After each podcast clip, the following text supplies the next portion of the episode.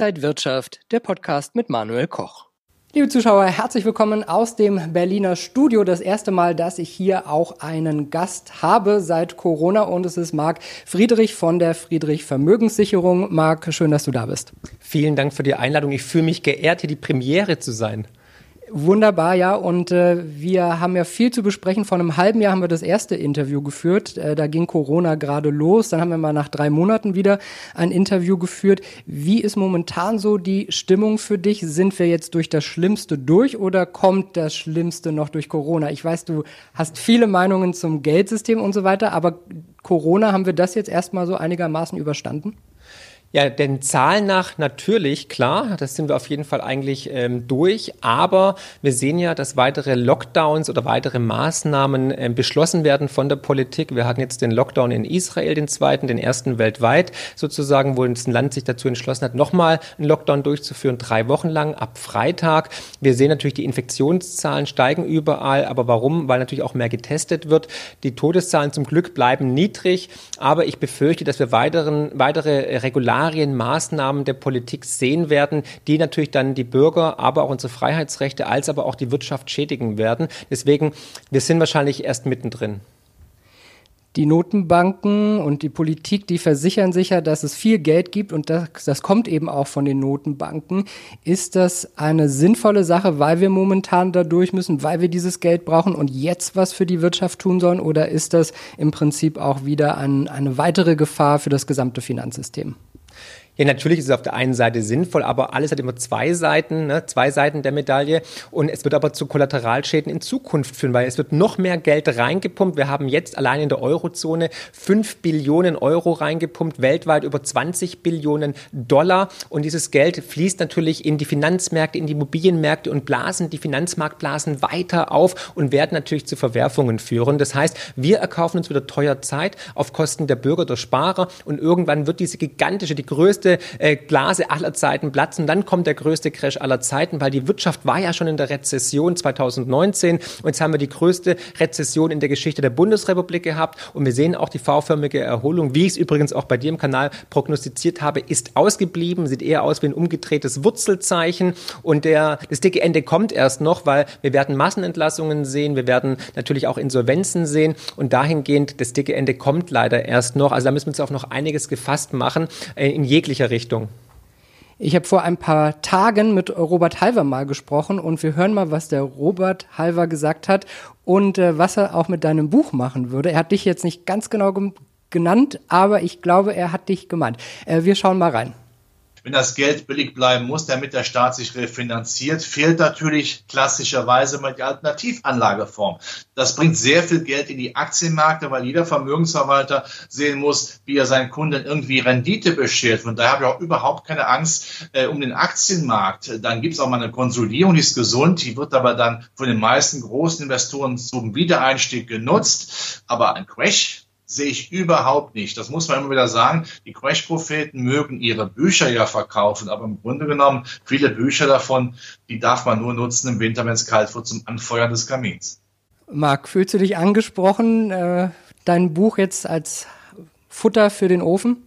Ja klar, der Brennwert ist auf jeden Fall gut. Deswegen ist es ja ein Sachwert. Deswegen empfehle ich ja auch Sachwerte. Und es ist deutsches Holz, es ist ökologisches Holz, aus dem das Buch entstanden ist. Nein, Spaß beiseite. Also ich habe mit Robert Halber ja schon oft gestritten diesbezüglich. Und ähm, er weiß auch, wie meine Meinung dazu ist. Es ist tatsächlich so, ich rede jetzt nicht von einem großen Aktiencrash. Der wird auch kommen natürlich. Das haben wir auch Übertreibungsphasen. Nach allen Parametern, das kann niemand von der Hand weisen, sind die Aktienmärkte natürlich überproportional bewertet und überkauft. Aber natürlich kann diese Übertreibungsphase natürlich weitergehen. Aber this time is not different. Also wir werden nicht irgendwie auf alle Ewigkeiten wachsen. Und Fakt tatsächlich ist, also sobald man halt keine Gegenargumente hat, kommt man halt in Richtung Diffamierung, Stigmatisierung, dann werden halt solche Pauschalaussagen getroffen. Aber ähm, die Gegenargumente, die, also die faktenbasierten Gegenargumente fehlen mir natürlich in der Richtung. Und auch die Börse ist keine Einbahnstraße nach oben. Man sollte antizyklisch handeln. Und ich würde auf jeden Fall mein Portfolio diversifizieren, nicht nur auf Aktien gehen, sondern auch andere Vermögenstandbeine implementieren, als eine Art Versicherung gegen den Wahnsinn der Notenbanken und der Politik. Und das würde auch jede Sparkasse empfehlen. Siehst du dich denn als Crash-Prophet und glaubst du, dass die Aktienmärkte in absehbarer Zeit nochmal richtig verlieren werden? Oder ist so viel Geld im Kreislauf, dass das erstmal gar nicht passiert? Dieses böse Wort Crash-Prophet wurde mir ja sozusagen angedient von der Presse. Es ist ein bisschen, ja, eine Diskreditierung, um mich unglaubwürdig zu machen, so eine Art Zersetzungsstrategie. Also ich bin nicht glücklich über diese Behauptung. Ich meine, klar, der Überbringer schlechter Nachrichten wird seltenst gefeiert, ja, ganz im Gegenteil. Und deswegen sehe ich mich nicht dahin. Ich bin eigentlich eher sozusagen der Realist, der drauf schaut. Ich habe auch 2008 und 2009 habe ich in Aktieninvestments äh, geraten, da bin ich eingestiegen und ich versuche halt immer die Zyklen zu deuten. Und momentan sind halt die Zyklen Zyklen für Immobilien und für Aktien sehr, sehr teuer. Aber natürlich kann durch die unglaubliche Liquidität ähm, dieser Melt-up, diese Inflationierung weitergehen. Aber ich frage mich halt als Investor, wo stehe ich denn mit meinem Asset? Stehe ich jetzt auf dem Zenit bei Immobilien oder Aktien? Und da muss ich sagen, ja. Und ich glaube auch, die können sich nochmal verdoppeln, die Märkte. Gar, gar kein Problem durch das viele billige Geld. Aber wenn ich weiß, andere Assets werden sich für fünf oder für zehnfachen, dann war das Aktieninvestment doch eher ein schlechter Deal. Und so tendiere ich halt dazu. Aber ich würde einfach breit streuen und mir die Zyklen anschauen. Ich habe mal was mitgebracht, deswegen habe ich hier dieses Täschchen liegen, damit du es noch nicht gleich sehen kannst. Greif doch mal rein, es sind drei Dinge drin. Greif mal das erste raus. Okay, das ist äh, leider kein echter, es ist nur ein USB-Stick, aber es ist ein kleiner Goldbarren. Äh, etwas für dich, was momentan interessant ist, oder ist Gold auch schon wieder heiß gelaufen? Nein, wir stehen erst ganz am Anfang einer langjährigen ähm, Edelmetall-Hosse, definitiv. Also Gold wird auf jeden Fall und Silber genauso als auch Platin wird in dieser Dekade wahrscheinlich auch die Aktienmärkte outperformen. Es ist ein Muss in jedem Portfolio. Man braucht es als eine Art Wertspeicher, Wertanker gegen die Inflationierung des Geldsystems, weil die Notenbanken werden nicht aufhören können, Zinsen zu senken und Geld zu drucken. Und aus diesem Grund braucht man dieses Asset einfach, um seine Kaufkraft zu schützen. Und das Gold in allen Währungen weltweit auf einem Allzeithoch ist, zeigt ja auch, dass unser Geld, die Kaufkraft unseres Papiergeldsystems immer weniger wird, weil der, der Barren wird ja nicht größer, sondern ich muss immer mehr Scheine auf den Tisch legen und das ist die Krux. Jetzt die Frage, Gold als physisches Gold, als ETF, lagern in der Schweiz, lagern in Liechtenstein, was würdest du da raten? Ja, einfach auf meine Seite kommen, friedrich-partner.de und eine Beratung anfragen. Nein, Spaß beiseite, sondern ähm, ich würde tatsächlich in physisches Gold immer gehen, weil warum? Wir sehen ja jetzt schon, Herr Scholz kommt ja schon auf die glorreiche Idee, um die Billionen, die man jetzt rausgehauen hat, um die Corona-Krise abzupuffern, dass man jetzt anfängt, zum Beispiel Xetra Gold zu besteuern ab nächstem Jahr. Ne? Und da werden weitere Schweinereien durchs Parlament getrieben werden, weil wir müssen den Kladderadatsch ja auch bezahlen. Aber ist erstmal nicht durch, ne? Ist noch nicht durch, nein, aber es wird meiner Ansicht nach wird es kommen, vielleicht sogar auch wieder die Mehrwertsteuereinführung für den Golderwerb und so weiter. Aber es ist schon mal im Spiel und wir sehen einfach, es, es besteht die Gefahr, dass praktisch Xetra Gold besteuert wird. Wenn sowas mal rausposaunt wird, ist die Wahrscheinlichkeit sehr, sehr groß, dass es auch kommen wird, sonst würde man sich nicht so sehr aus dem Fenster lehnen. Dahingehend würde ich versuchen, solange dieses Zeitfenster noch besteht, anonym im sogenannten Tafelgeschäft legal Edelmetalle zu erwerben. Ne? Das geht noch, gar kein Problem. Und ansonsten würde ich auch auf physisches Metall äh, beharren und das dann so lagern, dass ich praktisch immer Zugriff drauf habe. Das heißt im Schließfach bei der Bank, weil dann ist es mein Eigentum, weil Geld auf dem Konto gehört immer der Bank, nicht mir, aber alles im Depot, also im Aktienportfolio, aber auch im Schließfach ist tatsächlich Sondervermögen und gehört mir. Deswegen gehört Gold, Silber ins Schließfach oder halt in bankenunabhängige Schließfächer in Deutschland, aber auch im Ausland. Und da baue ich ja die maßgeschneiderten Strategien für die Kunden. Äh, ist neben Gold noch irgendwie was anderes für dich interessant? Silber, ist es so, man sagt immer der kleine Bruder vom Gold. Äh, hat das noch mehr Potenzial? Definitiv. Ich bin großer ähm, Silberfreund und wir haben das auch gerade übergewichtet für unsere Kunden. Wir sehen bei Silber viel mehr Potenzial in Zukunft als bei Gold, weil Silber wird auch noch endlich verbraucht, weil fast alles Gold, was jemals geschürft wurde, ist noch vorhanden, liegt in Tresoren oder bei Frauen an, an, um den Hals oder an, an, am Finger mit dem Ring. Aber Silber wird tatsächlich endlich verbraucht in der Medizintechnik, in der Bekleidungsindustrie und so weiter. Deswegen Silber ist eigentlich rarer wie Gold und hat viel mehr Potenzial, wird sich meiner Ansicht nach noch grandioser entwickeln. Ich habe es ja im letzten Buch geschrieben. Ich erwarte dreistellige Kurse in diesem Jahrzehnt. Dann schauen wir mal, was hier noch drin ist. Nächste Überraschung. Bitte, bitte Bitcoin, bitte Bitcoin. Ja, hippie! Ist leider auch kein echter Bitcoin. Wer hier vorbeikommen wollte, sich einen abholen, leider nicht. Aber ein schönes Symbol. Ja. Äh, Bitcoin schon ein bisschen Achterbahnfahrt, aber ist das so der, der, der neue, sichere Hafen in Zukunft? Definitiv Definitiv. Ich habe es seit Jahren empfohlen, 2013 schon in der Beratung. Und Bitcoin ist, glaube ich, das interessanteste Investment in den nächsten Jahren und Jahrzehnten und wird meiner Ansicht nach alles outperformen, was wir gesehen haben. Schon in den letzten zehn Jahren war Bitcoin das erfolgreichste Investment. Im Übrigen äh, nach Whisky, das habe ich dir auch schon gesagt, ne, Whisky war das zweite erfolgreichste Investment. Erst dann kamen die ganzen Aktien, Nasdaq und so weiter. Ähm, Bitcoin hat riesige Vorteile und wir sehen jetzt auch eine Veränderung äh, bei den Anlegern, bei den großen Anlegern. Ne? Also zum Beispiel verschiedene Hedgefondsmanager, die auf einmal sich dem Thema annehmen, die jetzt auch in Bitcoin investieren. Und ein Tabubruch, den wir jetzt gesehen haben, war eine Nasdaq gelistete äh, Firma, nämlich MicroStrategy, hat jetzt 250 Millionen Dollar in Bitcoin investiert als ein Inflationsschutz. Und das ist natürlich, ähm, sollte eigentlich im, im, Handelsblatt auf der ersten Seite stehen. Aber wir sehen jetzt, dass ihr Unternehmen in ein mathematisch limitiertes digitales Gut oder digitales Gold mehr Vertrauen haben als in den US-Dollar. Und das war definitiv sozusagen die Zeitenwende, die jetzt eingeläutet wurde und weitere Unternehmen werden folgen. Und ein jeder Bürger sollte einen von diesen 21 Millionen Bitcoins im Portfolio haben, einfach als eine Art Lebensversicherung für sein Vermögen und eine Gegenwette gegen das bestehende System. Ich hatte vor kurzem ein Interview mit Professor Philipp Sandner vom Blockchain Center in Frankfurt und der hat auch gesagt, er rechnet fest damit, dass Bitcoin als lang, langfristig gesehen auch zum sicheren Hafen werden kann. Aber das Problem ist noch, dass viele Leute sich damit nicht auskennen und der ganzen Sache auch noch nicht so vertrauen. Und Gold ist halt schon so lange da. Glaubst du auch, dass es noch ein bisschen Zeit braucht, bis Bitcoin angekommen ist? Definitiv. Also was der Bauer nicht kennt, frisst er nicht. Und deswegen schreibe ich auch ein Buch über Bitcoin, um den Leuten das näher zu bringen, die Komplexität runterzubrechen, verständlich und auch zu wissen, wo kaufe ich, wie lagere ich es und so weiter. Da können viele Fehler gemacht werden. Aber tatsächlich die Massenadaption, die steht noch aus. Aber nichtsdestotrotz ist es für jeden Bürger möglich, selbst für die 80-jährige Nachbarin, auch jetzt schon anzufangen, kleine Teile zu kaufen, ohne zu verstehen, wie Bitcoin wirklich funktioniert. Ich bin mir sicher, die meisten da draußen nicht, wissen nicht, wie ihr Tesla funktioniert, ihr Auto funktioniert oder ihr Handy funktioniert. Trotzdem haben haben sie eins und verwenden es. Aber das wird die Zukunft sein. Wir sehen es halt, dass das große Geld auch schon reingeht, weil sie einfach merken, hey, das ist wirklich limitiert, das ist ein deflationäres System. Und unser inflationäres System führt immer wieder zu Finanzmarktspekulationen ähm, und Krisen. Und die Politik, äh, die die Oberhut oder die Hoheit über das Geldsystem hat, weiß auch nicht damit umzugehen. Und es endet immer im Chaos. Und deswegen möchte ich Gegengewichte haben in Form von physischen, limitierten ähm, Sachwerten wie Edelmetallen, Diamanten, aber auch durch digitale limitierte Werte wenn ähm, man sich für Bitcoin entscheidet, wie viel des Vermögens sollte man da reinstecken? Ein Prozent, fünf Prozent ist ja doch immer noch mit einem hohen Risiko verbunden erstmal. Ja, natürlich, es ist volatil. Ich empfehle immer, weil es ein volatiler Wert ist, in Tranchen einzusteigen. Also wenn man eine Summe definiert hat, das zu unterteilen in 10 oder 20 Tranchen, sogar weil es volatil ist, weil es noch ein junges Asset ist. Und in den maßgeschneiderten Strategien, die ich für die Kunden baue, ähm, ist es tatsächlich so, dass man halt anschauen muss, wer ist der, wer ist die Person, das muss jeder individuell entscheiden. Es gibt keine Schubladenlösung. Im Buch habe ich zwar geschrieben, so zwischen 3 und 8 Prozent, ne, aber das muss jeder selbst austarieren, was für ihn verkraftbar ist, wenn es wirklich auf Null fallen sollte wobei ich das nicht sehe, wird nicht sein. Ich habe ein Kursziel ja im Buch angegeben und das habe ich jetzt sogar äh, intern bei den Kunden nochmal erneuert und zwar auch noch erhöht, aber im Buch habe ich damals gesagt, wir sehen in den nächsten zwei Jahren die 42.000 Dollar.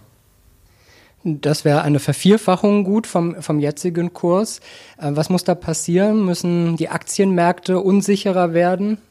Nö, ganz und gar nicht. Notenbanken müssen einfach das machen, was sie am besten können. Geld drucken, inkompetent die Zinsen senken und weiterhin versuchen, das Geldsystem zu inflationieren, um die Staaten zu entschulden. Das heißt, man muss gar nichts machen. Es wird eine Art bedingungsloses Grundeinkommen für Reiche werden oder auch für Bitcoin-Besitzer. Die Notenbanken werden, wie gesagt, aus dieser Zwickmühle nie rauskommen. Die müssen weiterhin einfach immer weiter Geld drucken bis zum bitteren Ende.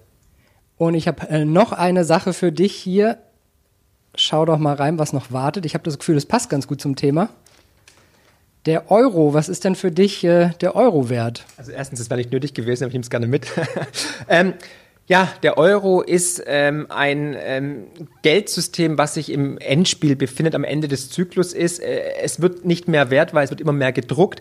Es ist eigentlich nicht mehr wert als das Material, auf dem es gedruckt wurde, ist nämlich Baumwolle. Und die Notenbanken, die EZB und die Bundesbank planen ja schon einen digitalen Euro, also den CBDC, Central Bank Digital Currency heißt es abgekürzt. Und alle Notenbanken weltweit wollen natürlich das Geldsystem digitalisieren, weil dann können sie das Geld abschaffen und endlich Negativzinsen installieren im großen Maß, damit die Bürger dann nicht mehr auf die Bank rennen können, um das Geld abzuheben, aus dem Bankenkreislauf rauszuziehen. Und damit hätten wir natürlich mehrere Fliegen mit einer Klappe erschlagen. Und der Euro ist für mich eine sterbende Währung, weil man darf nicht vergessen, ich habe es im Buch ja immer wieder aufgezeigt, dass Währungsunionen zwischen unterschiedlich starken Volkswirtschaften immer gescheitert sind. Und auch dieses Mal wird es so dem Euro so ergehen. Also auch der Euro wird scheitern, weil es einfach Wahnsinn ist, Griechenland, Südeuropa, Spanien und so weiter mit starken Volkswirtschaften wie Deutschland in ein Zinskorsett zu betten. Und dass das nicht funktioniert, erleben wir live seit Jahren. Wir sehen ja, die Summen für die Rettungsmaßnahmen werden immer gigantischer. Früher waren es Millionen, dann waren es Milliarden, jetzt sind wir schon bei Billionen und ähm, kein Ende in Sicht. Es gibt, wir sind im Dauerkrisenmodus und dahingehend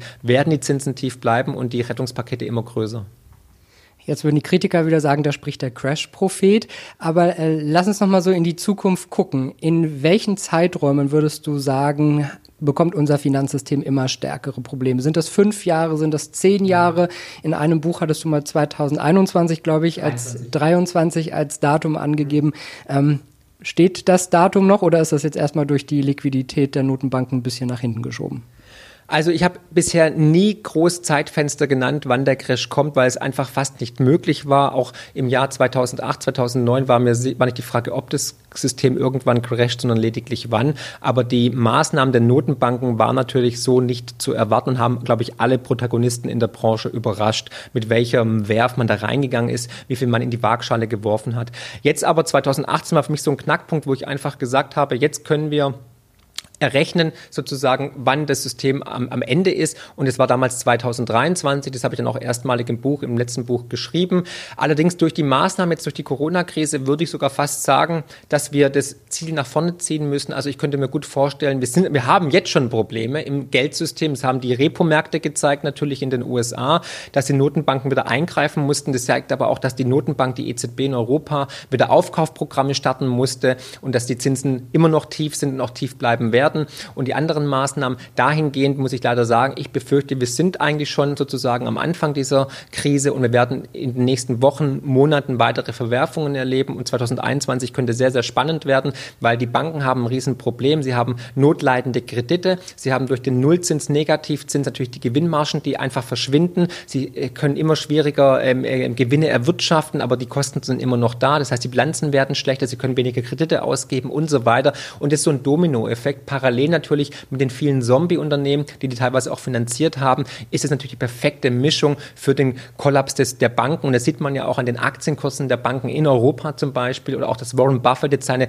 seine Aktien im Bankenbereich massiv gesenkt hat und dafür zum Beispiel Barrick Gold gekauft hat und so weiter. Also da werden wir große Verwerfungen erleben und ich kann mir gut vorstellen, dass 2021 schon wir relativ nah am Ende sind. Ob es in 21, 22 oder 23 ist, sei mal dahingestellt, aber ich glaube, bis 2023 werden wir definitiv äh, ein Ergebnis haben und wird der Euro nicht mehr Bestand haben in seiner jetzigen Form.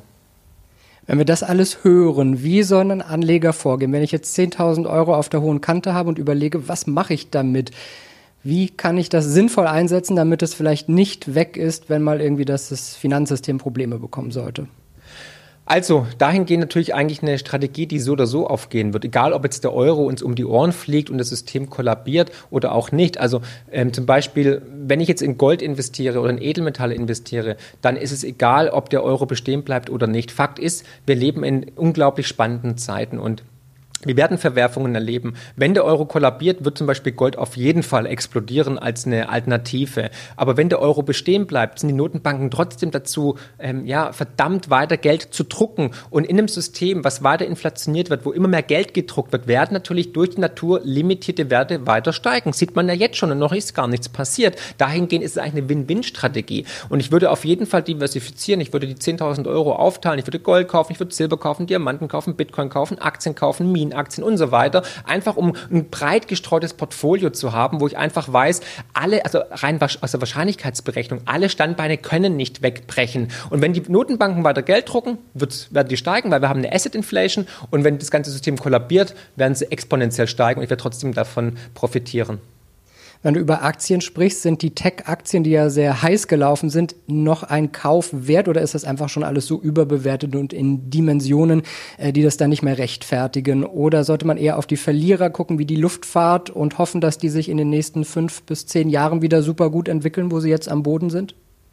Genau, ich würde immer antizyklisch handeln. Also ähm, Tesla, Neste, äh, Nasdaq-Aktien, ähm, Apple und so weiter sind natürlich überbewertet und da bin ich auch short gegangen, habe ich auch auf Twitter so kommuniziert.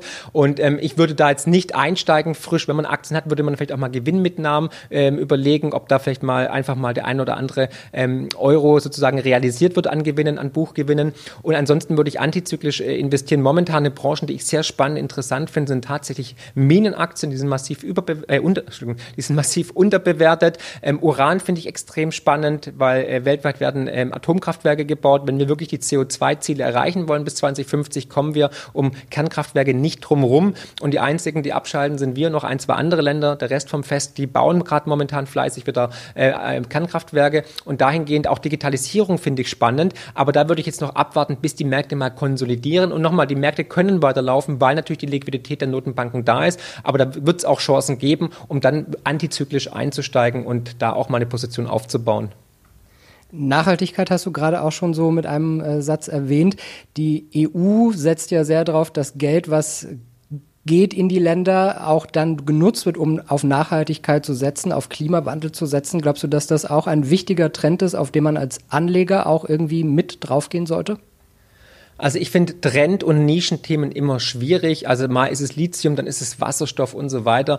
Wenn das schon in den Nachrichten kommt, dann ist es meistens eigentlich zu spät. Und dahingehend, ähm, es ist ein Trend, natürlich, klar, da kann man profitieren, aber ich würde jetzt eher sozusagen die Diamanten, die Rohdiamanten suchen. Und das sind halt Branchen, die noch keiner im Blick hat. Uran ist so ein Thema. Minenaktien generell, also Gold, Silber, äh, Platinproduzenten, die noch keiner, oder auch Diamantenproduzenten, die noch keiner wirklich auf dem Schirm hat. Aber wenn diese Edelmetalle durch die Inflationierung des Geldsystems neue Rekordwerte erleben werden, dann werden die natürlich auch überproportional davon profitieren. Da sollte man einfach einen Fuß in der Türe haben und irgendwann wird es auch wieder dann Digitalunternehmen geben, also Digitalisierung oder künstliche Intelligenz, die man dann günstig einsammeln kann und da sollte man dann zuschlagen. Aber jetzt zum Beispiel den Nasdaq über einen ETF abzubilden, mm, ist eher nicht so ratsam.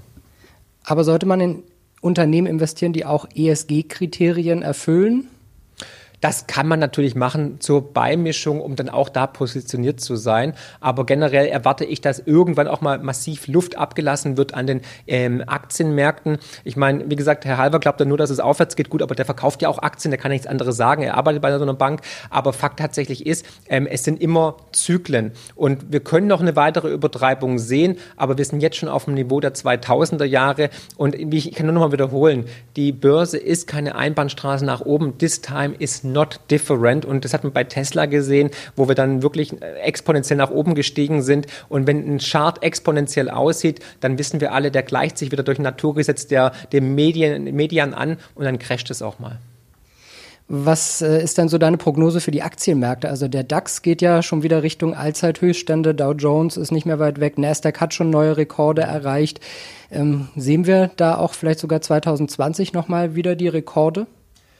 Gut, es gibt zwei Szenarien natürlich, dass die, dieser Melt-up weiter vonstatten geht, dass wir eine Inflationierung des, des, der Aktienmärkte sehen. Ich kann mir gut vorstellen, dass wir neue Rekordstände sehen, dass die Märkte weiter nach oben getrieben werden durch die viele billige Liquidität. Der, der Aktienmarkt kann sich verdoppeln, gar kein Problem, weil dann kostet halt der MacBook halt das Doppelte. Und ähm, die Frage ist natürlich, was machen die anderen Werte? Wenn Gold sich vervierfacht und der Aktienmarkt sich verdoppelt, dann wäre es doch besser gewesen, zum Beispiel in Gold zu sein oder wenn Bitcoin sich verzehnfacht. Dahingehend ähm, Aktienanteil würde ich momentan nicht übergewichten, sondern eher untergewichten.